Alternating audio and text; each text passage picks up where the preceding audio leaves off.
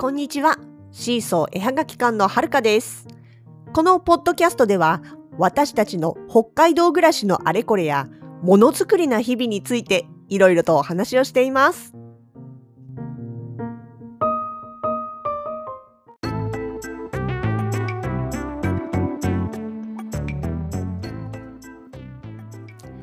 前回のエピソードで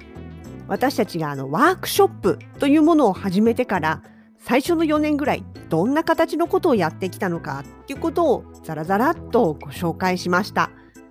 結構ね顕微鏡写真から始まっていろいろあってそう4回目4年目の滝野が終わった時点で、えーこんなメニューがあったんですねうちね。まず顕微鏡写真。それから布写真のインテリアパネル。とあと透明アクリルキーホルダー。透明アクリルうんとね透明写真のアクリルキーホルダーですね。とアートフレーム。それから木のガーランド。とデコ盛りの木のペンダントブローチ。それからテレビ型のフォトフレーム小物入れ。ですね。でまあこれらの中にはねまああのーもう今はここから先はちょっとやらないかなって思うようなものもあります。材料的な部分とか、まあいろいろなところでね。あの、もうやらないだろうなっていうのもありますけれども、逆にもう、あ、これはもううちの定番かなっていうのももちろんあります。でね、今年2021年の夏も、もうワークショップのお話はいくつか決まっております。で、え今年は一応、えっ、と、デコ盛り OK、デコ盛り歓迎の、あの、木製木のペンダントとあとブローチを中心に、えー場所によってはキーホルダーとかテレビをやろうかなと思ってます。って言ってもね、えっ、とね、今さっき私ペンダントとブローチって言いましたけど、えブローチは実はなくなってえマグネットに変わります。ベースの部分のね、形は変わらないんだけれども、後ろにつける金具をブローチじゃなくってマグネットにしようかなと思ってるんですね。でね、その、まあ、あの中心にと言ってた2品、このほぼ定番になりつつあるこの雫雫型ペンダントとハート型ペンダントと、それから、えーブローチからマグネットに変わりますけれども、栗型のブロマグネットなんですけど、えっ、とね、今年はちょっとこの定番のやつのベースをリニューアルすることにしました。えっ、とね、っていうのはもともと雫型もハート型もそれから栗型もなんていうのかな枠線だけっていうか中が一応くり抜かれた形っていうのを使ってるんですね。で、まあ、その方が軽いっていうのもありますしあの私が雪雫とかを使うのと同じベースを使ってるんで、まあ、ちょっとあの研磨とかの仕上げの部分がね製品版とは違いますけれども基本的な形は雪雫で使ってるのと同じ雫型とかあと栗山町限定の栗ブローチに使っている、えー、とベースの形栗型をそのまま使ってるんですね。なんだけれどもこれ私がねあの作品として作る分には全然それでいいんです。軽いし繊細な感じも出るし。なんですけれどもえっとね、ワークショップではちょっとそのままっていうのはやめ変えていこうかなというふうに去年あたりから思ってたんです。っていうのはあのね夏の湿度の高い日に乾かないっていう問題が出るんですよ。で結局私が自分で作品として作る時にはベースの色を景観色で塗りました。でそれから他のパーツも塗ってまあしばらく乾かすわけですよ丸1日とか。でそこから接着剤を使って、えーパーツを貼り付けていったりニスを塗ったりとかっていう作業をしていくんですけれどもワークショップはほらその場で仕上げていくわけなので、まあ、乾燥の時間っていうのがそんなに取れないんですよね。でまあそれとは別の理由で景観色の塗料だとあの子どもたちはちょっとやっぱ使いづらいのでワークショップの時にはポスカを使ってるんですね。えーあのあれですペンのやつです。顔料インクの発色のいいやつですね。あのポスカすごい使いやすいし色も鮮やかで綺麗だし色の種類も多いし私も大好きなんですよ。でしかも乾くのは早いんですよね。ああいうなんていうのかなあの文房具の中ではというかペンの中ではね。なのでワークショップとしてもアートフレームやってた頃からポスカは使ってたんです。ただそれであってもやっぱりね大人が遠慮がちに塗るのと子供がガッシガシ高温で楽しんで色を塗りたくるのではやっぱりね乾き時間が全然違うんですよ。いくら乾きが早い速乾性のペンだとは言ってもやっぱりね多少はどうしてもこう乾ききらないっていうのがあってで特にね夏場で屋外のイベントとかで湿度が高い日だったりするとほんと乾かないんですよ。でパーツにね色塗ってる間にまあ普通に塗ってる分には多分乾くんだけれどもちょっとこうね凝っていろんな色を使ったりとか重ね塗りとかしてるとやっぱ乾かなくってでそうするとあのくっつけるパーツの裏とかにね接着剤こちらもやっぱりあの速乾性のあるいわゆる瞬間接着剤系木材用のやつ使うんですけれどもそれであってもやっぱりくっつかないんですよ。結局塗料が乾ききってないから表面に膜ができた状態になっちゃう。で接着剤をくっつけてもあのポスカの顔料の表面に接着剤がつくだけで木にはくっつかないんですよ。だからパーツをピュッと持ち上げると塗料が剥がれてきてとか塗料が溶けてっていうのかな何て言うんだろう溶けてっていう言い方おかしいのかなにじんでっていうのかな、まあ、そういう風になってしまってで塗料と顔料インクが混ざり合うともう全然くっつかなくなってしまうのでそこから慌てて塗料を付け足しても全然ダメなんですよね。でまあうん年によってアートフレームやってた頃かな年によってはあのドライヤー持ってってねそれで乾かすっていうようなこともやってたりもしたんですけれどもまあ、やっぱりね、そうもうまくいかなくて、ここがすごい悩みどころだったんですよね。で逆に冬場とかに商業施設の中でやる分には全然くっつくんですよ。っていうのはあのもう冬場の暖房の中だと本当空気乾燥してるじゃないですか。なんで普通にポスカでガガガって塗っちゃってもほんとあっという間に乾くんですよ。まあなんていうかワークショップ的には助かりますけれどもお肌的には助からないやつですね。なので、あの、ポスカをやめるっていうよりは、なんかもうちょっと他の方法って思ってたんです。で、じゃあっていうんで、今年はその雫とか栗の中側をくり抜くのをやめたんです。要は、なんていうのかな。栗型なり雫型なりでほとんど穴が開いてない、まあ、あのペンダントのものはペンダントの紐を通す分だけ穴開けてますけれども基本的には面の形のパあのベースにしました。でそうすると面積が貼れる面積が広くなるわけですよね。今までは雫とか栗の縁の部分はあのハートもそうですけど枠の部分だけしか貼ることができないので結構そのね貼れる面積が狭いがためにくっつきづらいっていう面もあったもんですからね。なので、えー、その面を広くしてでもちろんあのあんまりたくさん塗らないでね。あの塗るんだったら控えめにするかパーツ貼ってから色塗りするかにしようかっていうアナウンスはしますけれども。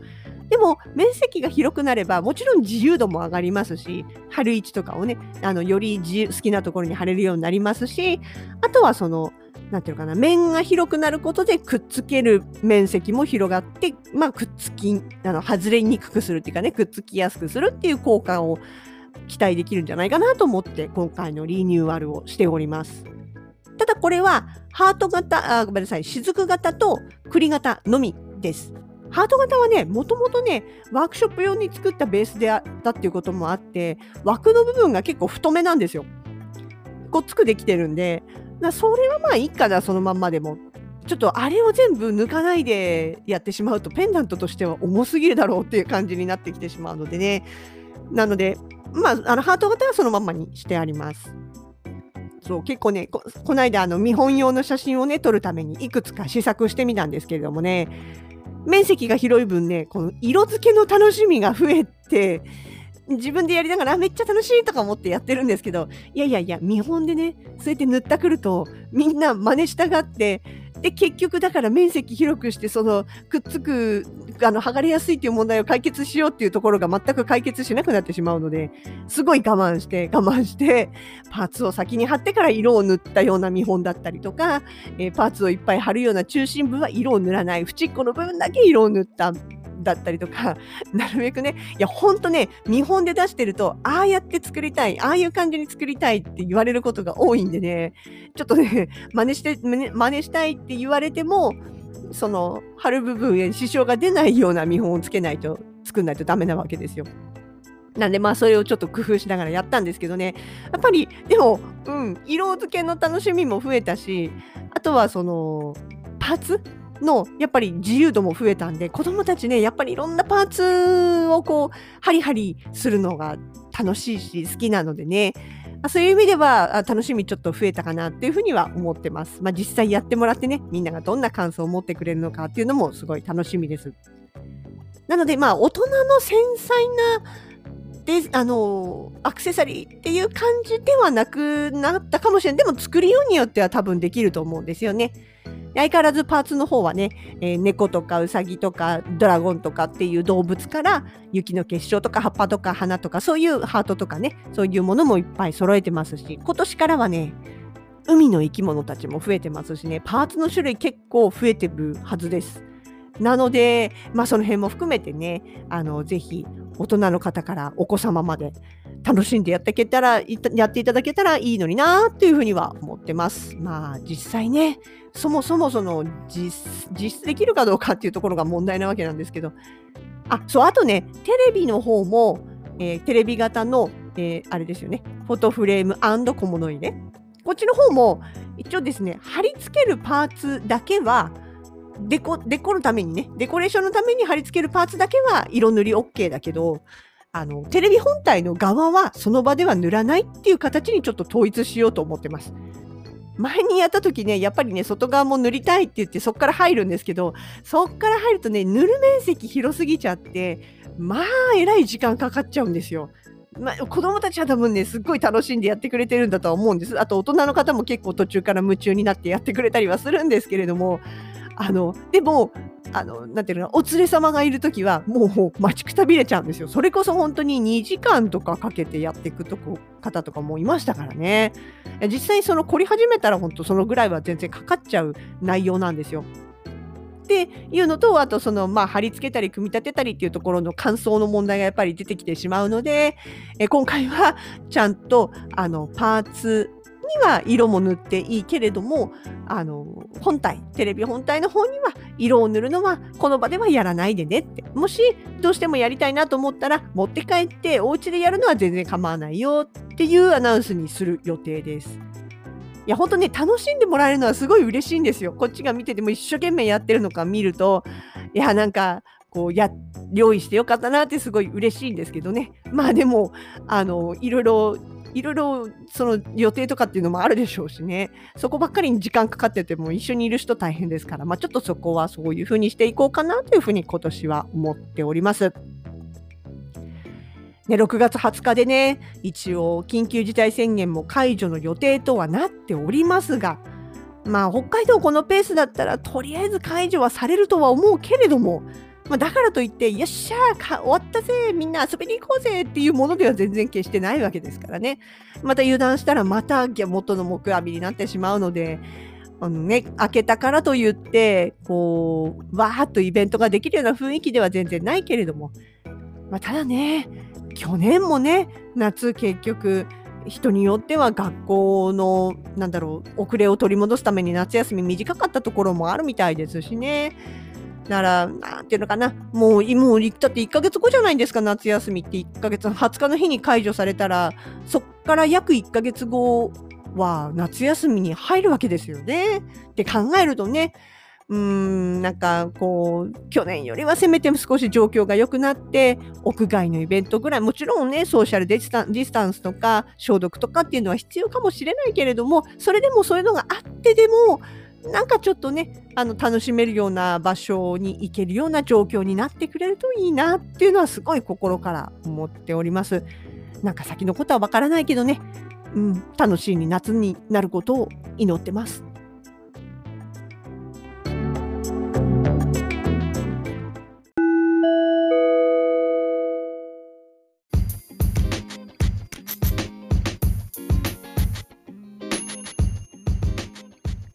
シーソー絵はがき館直近のイベント情報です。